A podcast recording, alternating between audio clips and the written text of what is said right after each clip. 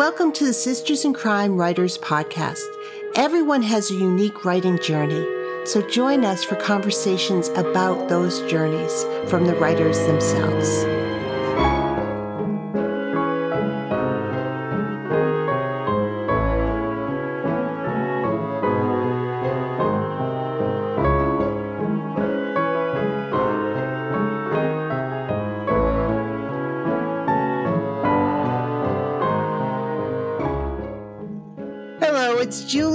Hennrikus, the Executive Director of Sisters in Crime, and I am really thrilled to welcome Lori Roberts Herbst to the podcast today. Silver Falchion and CIBA Murder and Mayhem award winning author Lori Roberts Herbst writes the Callie Cassidy Mystery Series.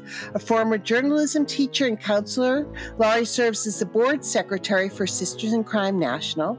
She's a member of Mystery Writers of America, as well as the SinC North Dallas chapter and the Guppy chapter, where she moderates the Cozy Guppy group. Lori lives in Dallas, Texas, and is a wife, mother of two, and grandmother of four. Lori, welcome to the podcast. Thank you so much for having me. Oh, I'm delighted. And I'm so thrilled to have a conversation with you um, about writing and publishing and everything else. Um, and so let me start the way I always start this podcast. When did you say to yourself, I want to write a novel? Wow, probably when I was about 12. Um, my, my mother always encouraged my writing and I loved it, but I, I just didn't feel from an early age, I didn't feel like I had the imagination. Um, so I hmm. turned, once I got into high school, I turned to journalism where I could write about factual stuff and interviews and other people. Um, and I loved it. That, that was, that was a great part of my journey in fact, I so much so that I became a journalism teacher um, and edited and taught and taught writing and learned all the ins and outs of writing by by teaching it and doing some on my of myself. Um, and then I became a school counselor and really enjoyed the psychology. And I thought, you know, there's something here. You know, the, the fiction writing and the psychology really go hand in hand so once I was able to retire, I uh, I decided I'm going to chase that dream, and then I did. it's interesting that you say you didn't feel like you had the imagination. Uh, you, mm-hmm. and obviously you've gotten past that block, but do you think what do you think made you feel like that? Uh, well, you say I've gotten past that block, but I don't know about other people, but every time I sit down to write a new novel, I feel empty at first. I feel like, oh, I've used my last good idea. There are no more ideas in the well. and then something else comes up, you know, and, and usually it's somebody I'm irritated at. And I think, hmm, how can I make that person a victim? and so, and so my imagination just kind of takes a dark turn that way. but, uh, but I think, I, I don't know, I always felt uncomfortable with people reading my fiction writing. I felt like it never was good enough and that I couldn't, I, you know, I'd read a lot of, my favorite in high school was probably Stephen King and still is to a large degree. But his writing was so detailed and descriptive and I just couldn't figure out how to how to make that happen in my own I couldn't figure out how to get what was in my head onto the page. Um, yeah. and and I just took the what I thought at the time was the easier route, which was taking other people's stuff and writing about it. So, right. Although journalism is um, is a whole separate skill set and and difficult on its own, and there are a lot of um, reporters and journalists who are mystery writers. I, am thinking of mm-hmm. Hank Phillippi Ryan as one mm-hmm. of them. Mm-hmm. Um, did you have to unlearn some of those journalism skills when you went to fiction? Oh, absolutely. I, I don't know if unlearn is the right word as much as as padding them or embellishing on them. Mm-hmm. Um, I I tended at first to write very very short, you know, very to the bone, um, and I had to learn how to how to create a world. Uh, you, you know, when you're doing journalism, when you're writing journalism, it's all get to the point, get to the yeah. point fast, and get in and out. And and there's not a lot of building character or or the psychological aspects that I was talking about. You're just telling telling people the story of what happened. Um, and back then, when I started in journalism, there was a lot less. Uh, I don't know how to say it. Opinion um, mm-hmm. involved in the in the journalistic world. So you were just who, what, where, when, why, and how, and and that was it. Um, so I had to learn how to. I think being a counselor helped a lot because I had to learn how to combine those two those two facets.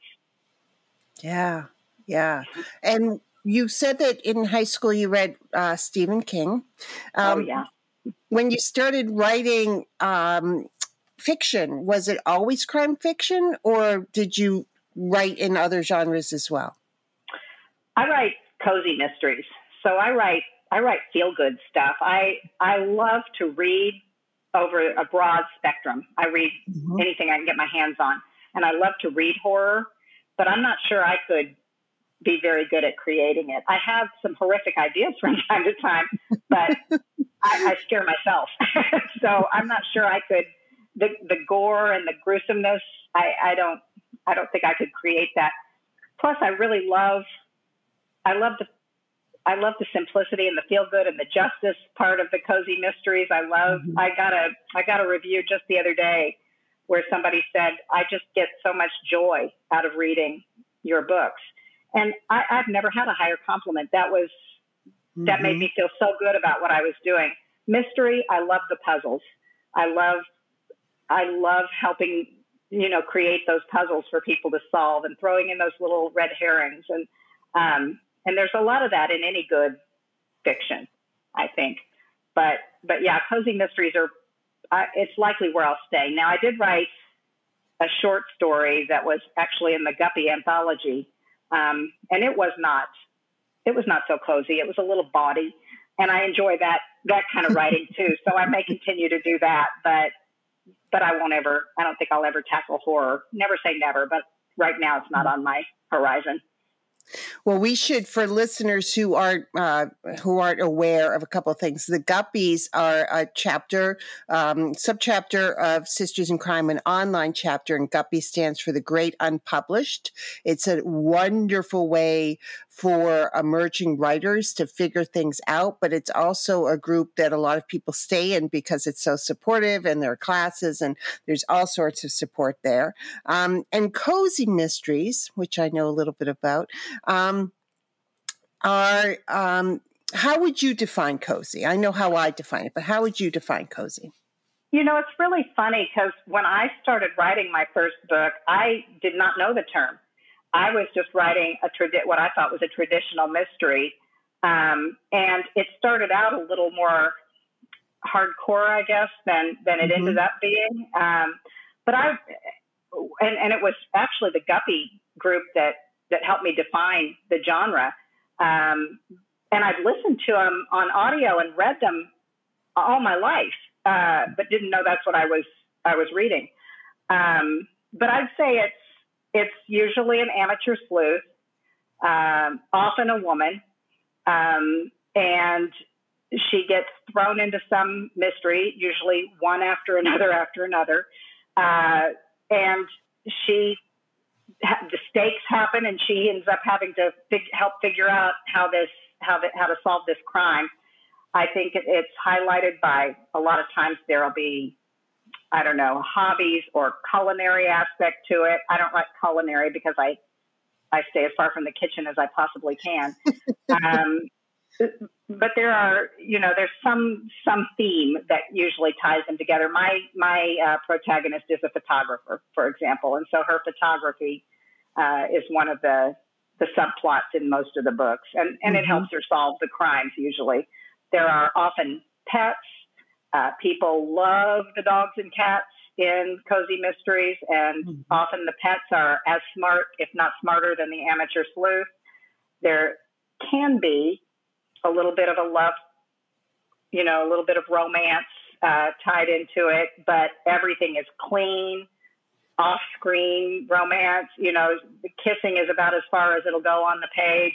Same with the violence. You don't see a lot of violence on the page. You know that, I mean, a murder is a violent thing, but it happens, she stumbles onto a body after it's already happened or something like that.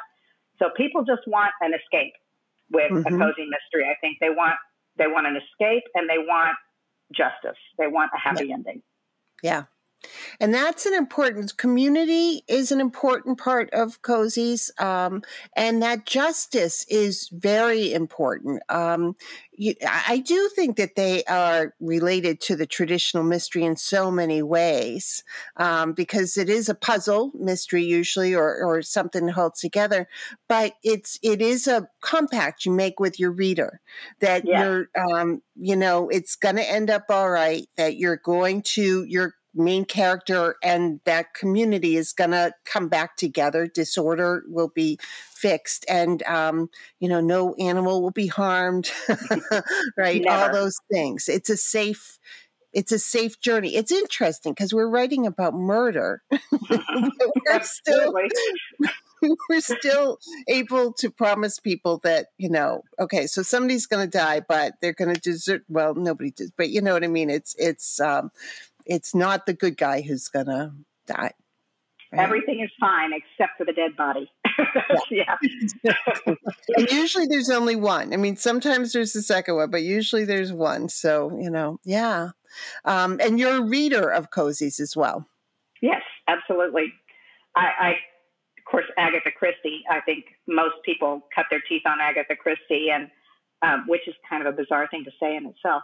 Um, and then I loved when when I was a young mother and I would be waiting in school pickup lines or for piano lessons to end or something, I'd read and listen to a lot of uh, Diane Mott Davidson, um, mm-hmm. Charlaine Harris, you know, mm-hmm. all those all those that you could that you could just feel good while you were listening. I mean, I, I was raising small children and working full time. I I didn't have time for a lot of hard thinking yeah. issues. Yeah. yeah. Yeah. So, um, tell me, you tell me how you developed the fiction writing skills. Um, well, it, it, was a there was a learning curve for sure, um, and again, that was something that I got a lot of help from. I, I, w- I really wish I'd found Sisters in Crime from day one, or even before I started, because there are just tons of resources out there, and it was a helpful way to find those resources. Mm-hmm. Um, but you know, I've done so much reading. I'm a voracious reader that some of that just sinks in. It's it, it's like comes in through your skin almost. It, so I, I had a really good feel already for pacing and and character development and things like that in my mind, and then just learning to translate it and and it was just a lot of trial and error. You know, I, I'd write a draft and I'd think, well, this is pretty good. And I'd go back through it and, ugh. and then I'd get a lot, you know, I got a developmental editor early on and, uh, mm-hmm. and that was extremely helpful.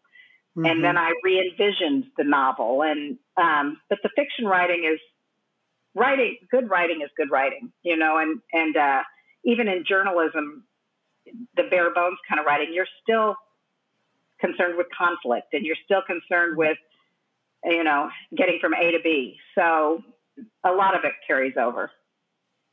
And and how did the idea for your series come about? That's a hard one. The setting came first.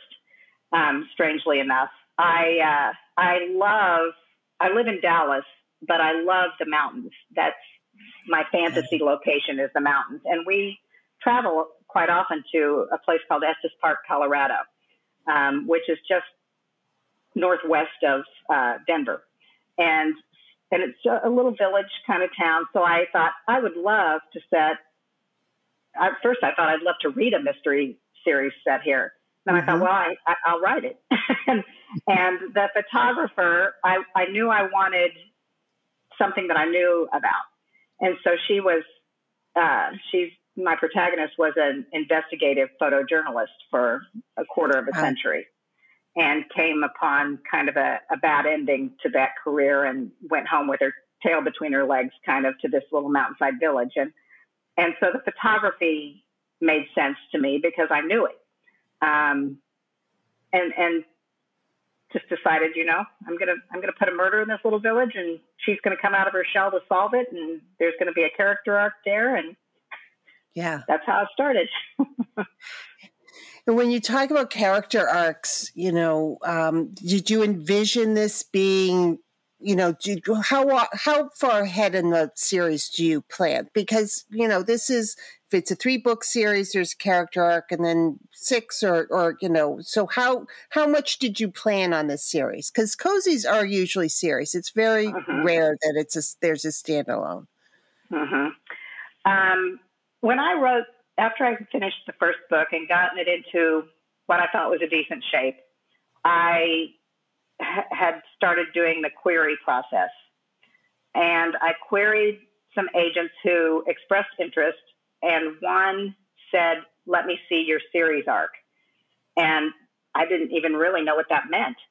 So I read it, I read up on it and asked friends and um, and decided, okay, now now I know. And then I kind of sort of planned out the next two books after that. Um, but really, I'll be honest, I know what's going to happen in the next book, and that's it.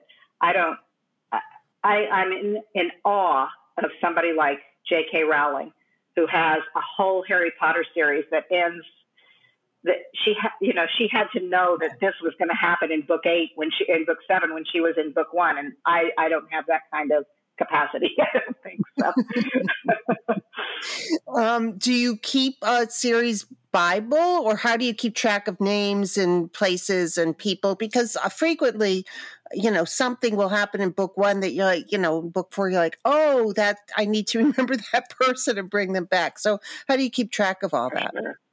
Um, better now than I did at first. Is that a, that's the short answer? I wish that I had known what a series Bible was when I started on book one, mm-hmm. uh, because I've had I've had to do a lot of going back and scrambling from time to time. Now I'm much better at at keeping track of who's where and what color their eyes are, and you know yeah. those kind of things for the recurring characters. Um, and I write on Scrivener Mm-hmm. So it's pretty easy to go back and say, and just type in the search engine, you know, Banner Ratliff, and then it'll pull up all my references to him, and I can figure out, you know, oh, oh, that's right, his hair sticks up, or his, you know, yeah. he's he was 19 in this book, so he needs to be 21 by now, and those kinds of things. But I, I make some mistakes, and I, I had a, and this really isn't a serious Bible thing, but I had a reader in she's in the Netherlands actually, and she emailed me and said, I love your books, and I hesitated to say anything, but in the in the one I just read, you had this guy as Swiss, and then you called him Swedish. And I was like, oh my God. oh my goodness. I can't believe I, because I read the book 1,400 times. You know, I had a million, re- you know, I'm, I'm, exaggerating, but I had an editor read it. I had beta readers, I, and nobody had pointed this out. And she said she really probably only noticed it because she was living in a Scandinavian country, and she, you know, but I and and thank goodness for how easy it is to fix and re-upload things nowadays because I got I got it fixed. But a series Bible might or might not have helped with that. But yeah, I've got it, you know.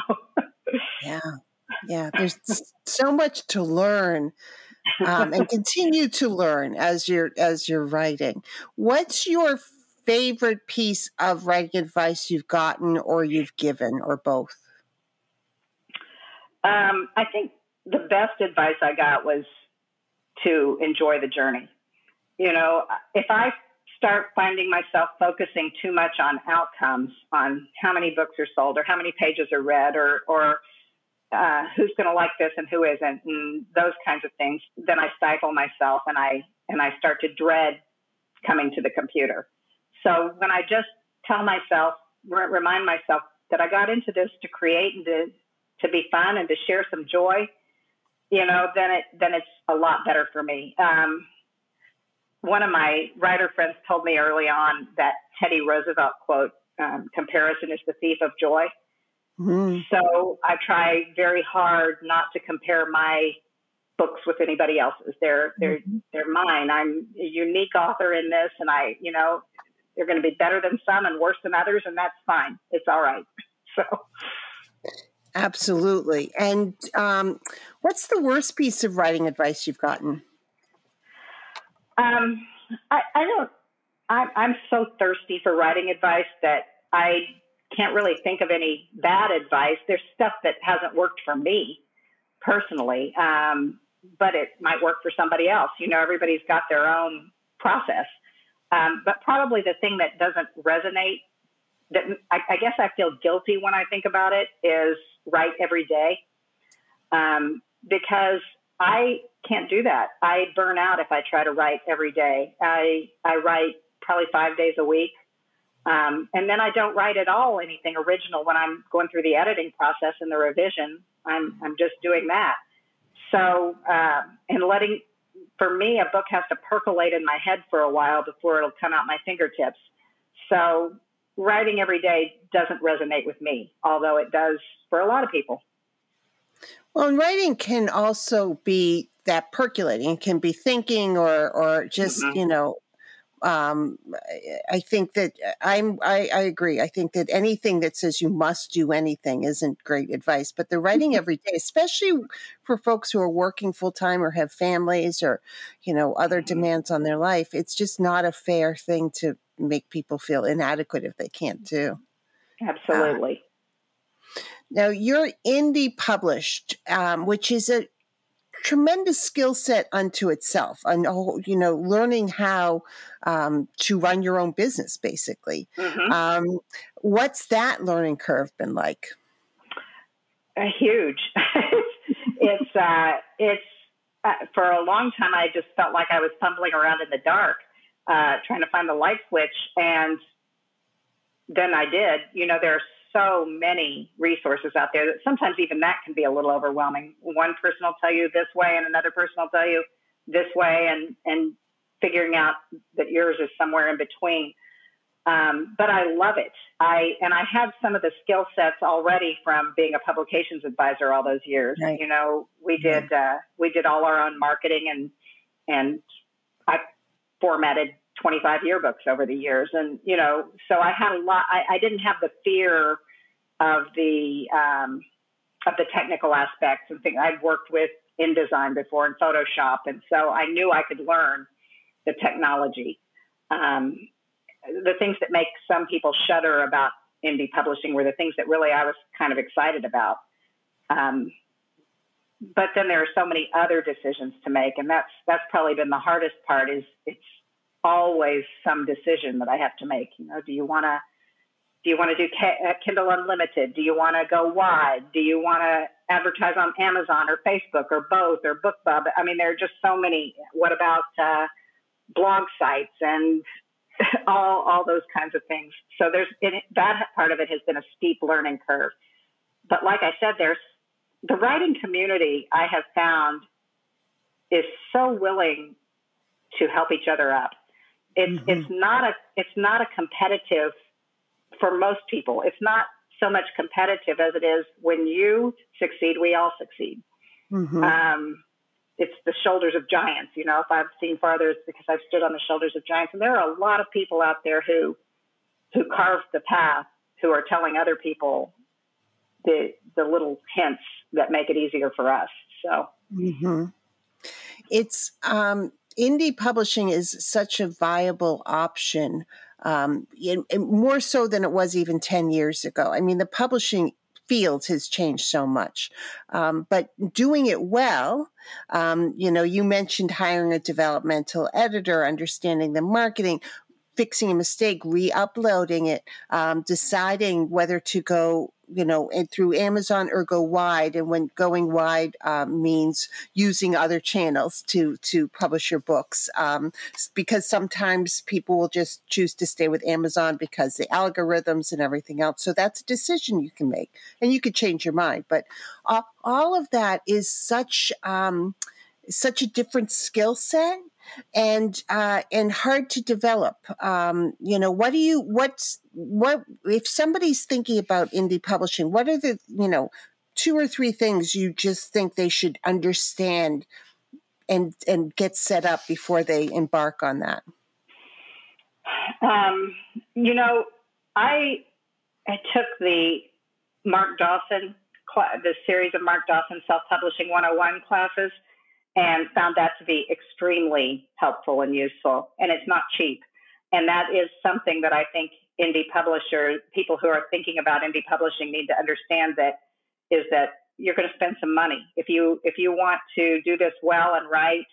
It, it isn't free. A lot of it is free. I can put my books on Kindle Unlimited. You know, I, I can put my I can upload my books to Amazon for nothing. That that doesn't cost anything. But if you want, we all all uh, all of us indie published people want um, want to want it to be good.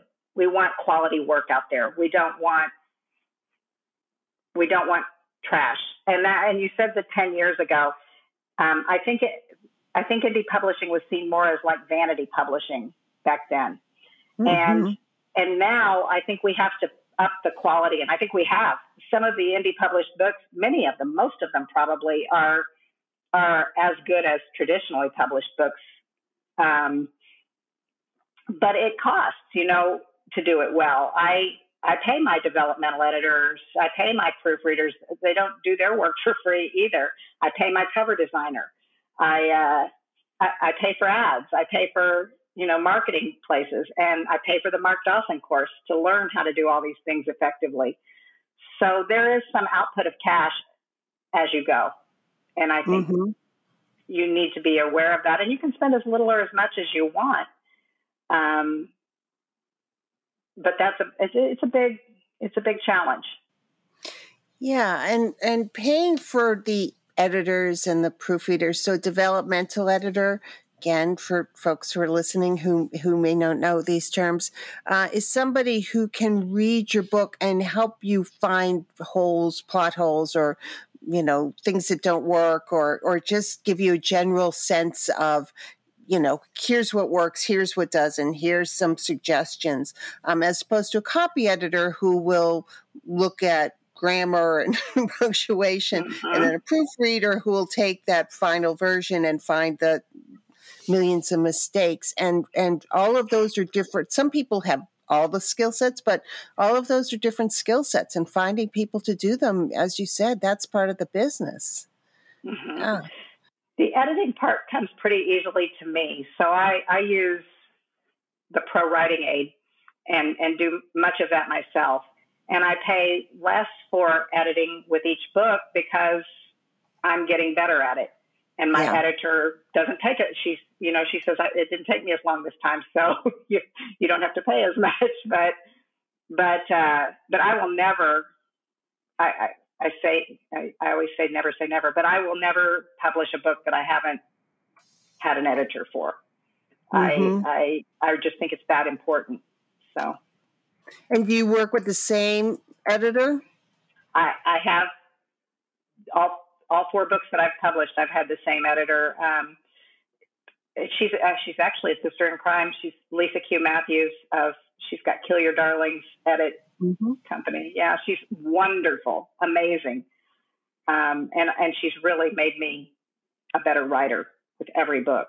So yeah, yeah, it's important to have that community. Um, uh, and as you said, you you taught you helped people with this for a long time. So you've got skill sets that you could bring to this and you can advise other people on.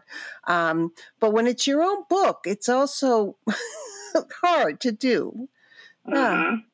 The the proofreading is that's pretty simple for me. You know, that's I can I can pull myself back enough to see errors in grammar and punctuation and things like that. But you're right. The the subjective parts of the book, you know, you can get attached to a character too much to really see that they're not moving the plot forward or that you're spending too much time with this person or things like that that a, another set of eyes will will help you see. And also i use um, beta readers. You know when i finish the, a revised draft of the book i will get people who know cozy mystery books to read it and say what makes sense to this in this to you and what doesn't and we all help each other. I do a lot of beta reading for other people too, but it's nice to have even more than one set of eyes because somebody will find something and, and then if you right. if you get two people who disagree on something, then you kind of just have to make your own decision. But but if you get four people who say this isn't working, you better look at it. So, um, and you uh, have written four books so far in the series. Do you have a sense of of how long or how many more books in this series? Are you thinking about another series, or you know, where are you on that path? I ha- I'm working on book five right now. It it will probably come out in the spring if if all the stars align properly. Um, that's my deadline for myself anyway. Is is a publication date in March, and I have book six percolating, like I said, in my head. Um, and after that, I'll I'll just have to see how this series goes. I have another series that's also kind of tickling my fancy, and I think I'm going to kind of go back and forth between them for a while. But if I find myself getting bored with Callie and and her little village, I'll quit because I don't want to. I don't want this to be, you know, a have to. I want it to be a want to still. So right. People are voracious readers, though. Uh, you know, cozy mystery readers want them coming. I mean, I'm I'm noticing you've you've been writing two a year. I mean, that's a lot to, to do and to uh-huh. keep up with. Um, what's your writing schedule like? Um, it it's evolving. Uh, I I just read a book, um, Becky Clark's eight. I think it's called Eight Weeks to Write a Novel. Mm-hmm. I may be I may be mangling the title a little bit, but it was a wonderful book, and I and I thought I can do this um, because I like to outline. I, I've always been a planner, and a you know I, I told somebody I don't go to the grocery store without a map. So writing a whole book would just be overwhelming. But I find that I can't plug myself into a full outline that I stick with every step of the way um, I'll get to I'll get into a chapter and one of the characters will start talking and I it takes me somewhere else and I can't. Um, so if I have a whole outline, then I feel stuck that I can't go. I can't follow this person down this path. So I have the major plot points outlined, and then I kind of go a few chapters ahead. You know, I'll write yeah. three or four chapters and then do a little bit out of outline for the next three or four chapters and see where that takes me. But I try to write right now during NaNoWriMo, I'm I'm really trying to develop more discipline, and mm-hmm. so I'm getting up and writing two or three hours in the morning, um, and then do it, taking care of marketing and those kinds of things in the afternoon.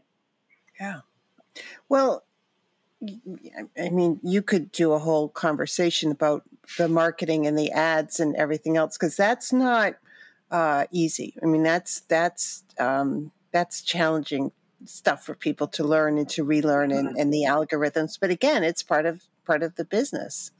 Yeah. Mm-hmm. Well, and even even traditionally published authors now are having to do a lot of their own work on those in those areas. So it, it'll never hurt you to learn some of those things. Yeah, absolutely. There's no author who, well, there's some, but most authors um, have to do marketing as well. I mean, it's mm-hmm. just part of, you know, and and I think that's you need to embrace that. I mean, that's part of part of what it is. You can write, and you, the writing should be the joy, but you you know the business side needs to be attended to. Mm-hmm. Yeah. Unless you're just doing it, unless you're just writing books, you know, for your family to read and things like that, which is a perfectly valid choice too, if that's what you want. But if you want to get your books into the hands of of a broad range of readers, then you, I think I don't think there's any way around it. um, your covers all have a beautiful golden retriever on them. Is that the dog? How did um, you know how you work with a cover designer, but and dogs are always a big seller. But I'm I've got a soft spot for golden. So, is there a story to that dog being the star of the show? Um, well, my don't tell the others, but my favorite dog that we ever had was a golden retriever um, and just the sweetest, friendliest, most loyal dog yeah. in the world. And so when I was choosing a dog, I knew I wanted a dog in the book, and I didn't know I wanted a cat until after the first one or two drafts of the book. And then, I, and then the cat, the cat made an appearance too. And I've never really had cats, so I had to do a lot of studying on cats. Uh, I didn't ever dislike them. It's it wasn't a I'm a dog person kind of thing. Yeah. I just never had them. Um, but boy, it's so much fun to have these two different creatures have the two very different personalities, and it, it's almost like having human characters in there. It's really it's really fun. But yes, this was a tribute to our our Rudy, I guess. yeah. And as you're writing, and you know, we talked at the beginning of this conversation about the imagination and being able to tap in. Does it surprise you when things like that show up that all of a sudden your imagination is creating this cat out of nowhere and characters and and all that? I mean, how you know, is it wrestling with the magic is is also a fun skill to develop, but but do you get surprised sometimes by what your imagination will hand you? Well, I just love that phrase, wrestling with the magic. That's that's lovely. Um, yes, and sometimes it can be a little a little frightening even. you know, I'll find myself tapping in Google and researching things that, you know, when when the FBI comes and does a, a scan of my computer, I'm going to be in, in big trouble. Um, but but yeah, somebody asked me the other day about are these where do these characters come from? And it is it's a very interesting question and one that I I can't really answer. It's they're just mm-hmm. in there, and the more I write about them, the more personality they take on, and and they go. I, I heard somebody say this before, and I went, Psh. but they do. They take on a life of their own and go in directions that you that you weren't thinking. I have a character in who was in book one. Her name is Mrs. Finney, and she's. I, I, I won't tell you uh, too much about her because she's a spoiler type person, but I had pictured her as a one book character, and she mm-hmm. just moved in. You know, she just moved into the village and set up house, and now she's in every book, and people readers write to me about her. What is Mrs. Finney going to do about this? And, you know, so I don't know. She. it's um they do move in, don't they? I mean, they it's. Do. do you ever find yourself looking at earrings or something? and Say, oh, this character would enjoy those, and then you realize this character isn't real. That's so true. what, eh, what kind of coffee would she like? What you know, what, those kinds yeah. of things. That's how that's how they become three dimensional, though. Yes, yeah. it makes it interesting for people who live with writers to sort of deal with the, the multiple mm-hmm. conversations. Mm-hmm. What do you wish you'd known when you started off, or what do you wish you could tell your high school self who was afraid of, of that she wouldn't have these ideas, or you know, what do you wish you'd known at the beginning of this journey? Um, you know, I, I, I'm not one of those who who goes back and and does a lot of retroactive. Uh, I've been. I'm I'm very lucky that I've been happy in every stage of my life with with what I was doing and and where I was. Uh, you know, I'm not deliriously giddy every day. I'm not that kind of person. I, I have a cynical side and those kinds of things, but I have been satisfied and content with uh, with the the place where I was in each stage. So I think if I were to go back to that high school self, I, I wasn't ready to have the imagination then. It had to take all those years of layering and experiences for me, not mm-hmm. for everyone, but for me, that's what it took to get to where I am right now. So I just say, be patient. It'll come. It'll come when you're ready. I also uh, love hearing about how much you are willing to learn um, in order to do this. And do you think that's the the teacher part of you uh, understands the value of listening to people who know more and and, and sort of discovering? For sure. Um, I learned a lot from my students. You know, there's you just take in all the different perspectives in the world and and if you're open minded about it, you you can learn from anybody. Um, not all the lessons are ones you want to have to learn, but yeah, I uh, I think that's been one of my biggest assets in the indie publishing realm is is that I love learning all the new the new facets. Not every day, you know. Sometimes I want to throw the computer when technology won't do what I want it to do. Um, and then you just when you feel like you've learned something, they change it. Yeah. Um, and, and I, you know, I published my first book when I was 58. So I, I'm 60 now, and I'm like, mm, I, I, I just wanted to stay the same for a minute, you know? but but then it then I find something new and different, and it's exciting, and I'm, I'm ready to go with it. Yeah. No, it's being nimble, right? I mean, mm-hmm. as a mm-hmm. writer and also as a uh, as a as in the publishing world, it's staying nimble, right? I think one of the big one of the biggest hardships for me is I'm not very good at figuring out how long something is going to take.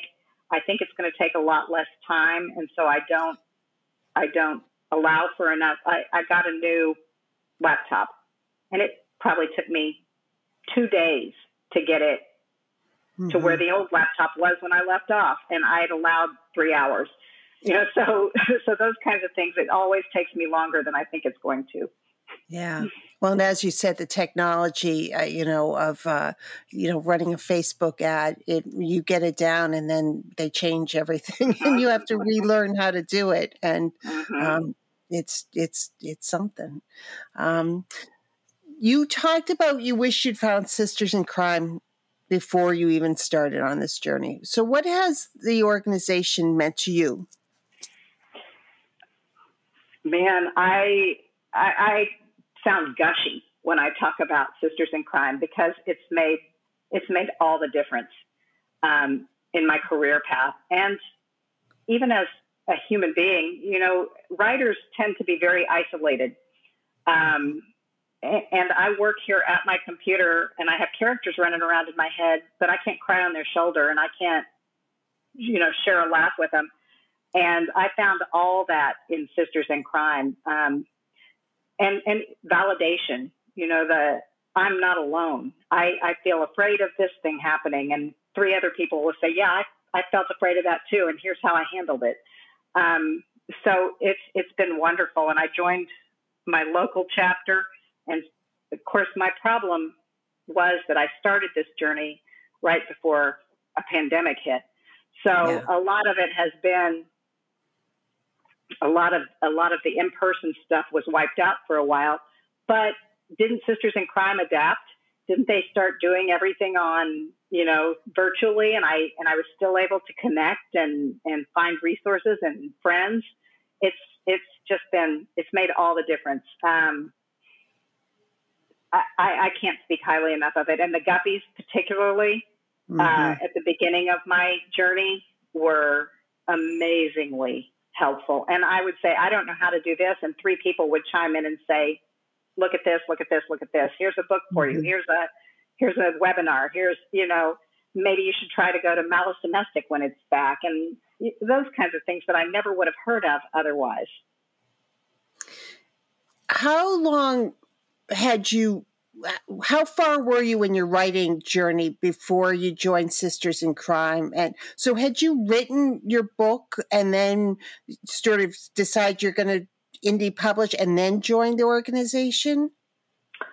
Um, I I had written one or two drafts of my first book, and it was titled something different. It's it's a completely different book now. It just shares a lot of the characters and the location. Um, so I had written that and I started trying to query. I went to a conference here in Dallas called the DFW Writers Con, and it was a broad range of writers. It wasn't mystery writer related so much, and and kind of figured out from there the querying process and did a little bit of that, and then BoucherCon was in Dallas, right. um, and so I went uh, you know, I didn't have any books to plug or anything like that. I went as a to learn. I went to BoucherCon. I could take the train. It was a mile from my house.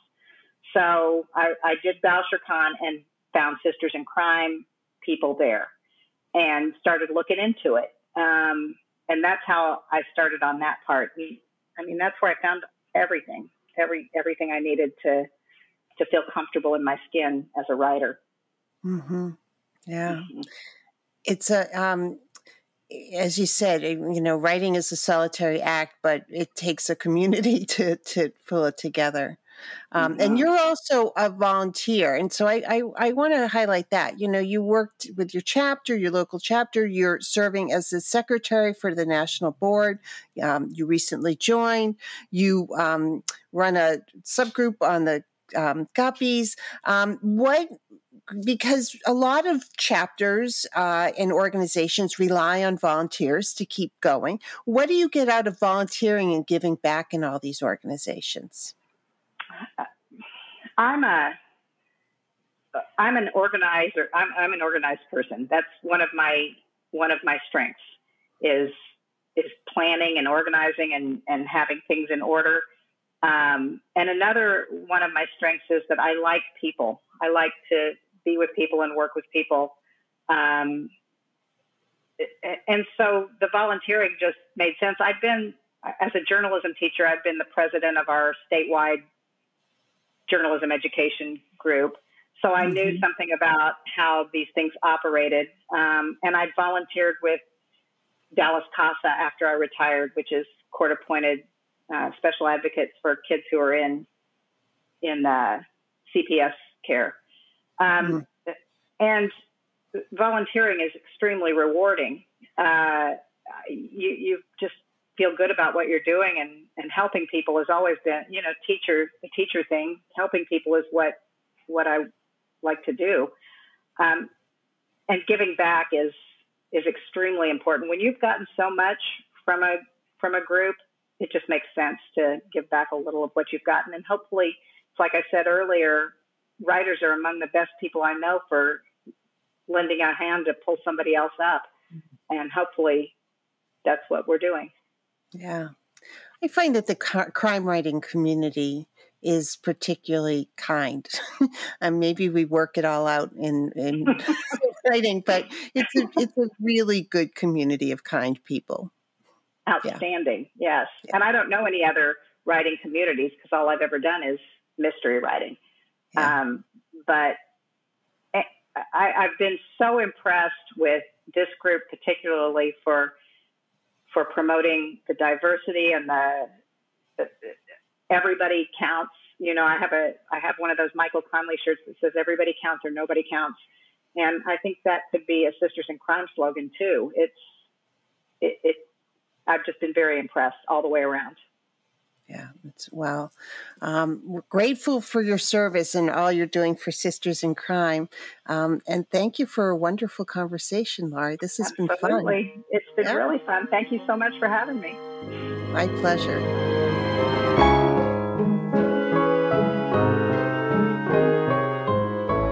Thank you for being with us today. Sisters in Crime is about community. We were founded to advocate for women crime writers, and we continue that mission by fighting for equity in the crime writing community. Sisters in Crime is an international, inclusive organization for all who write and love crime fiction, mystery, thrillers, and suspense. Join us at sistersincrime.org and make sure you subscribe to this podcast.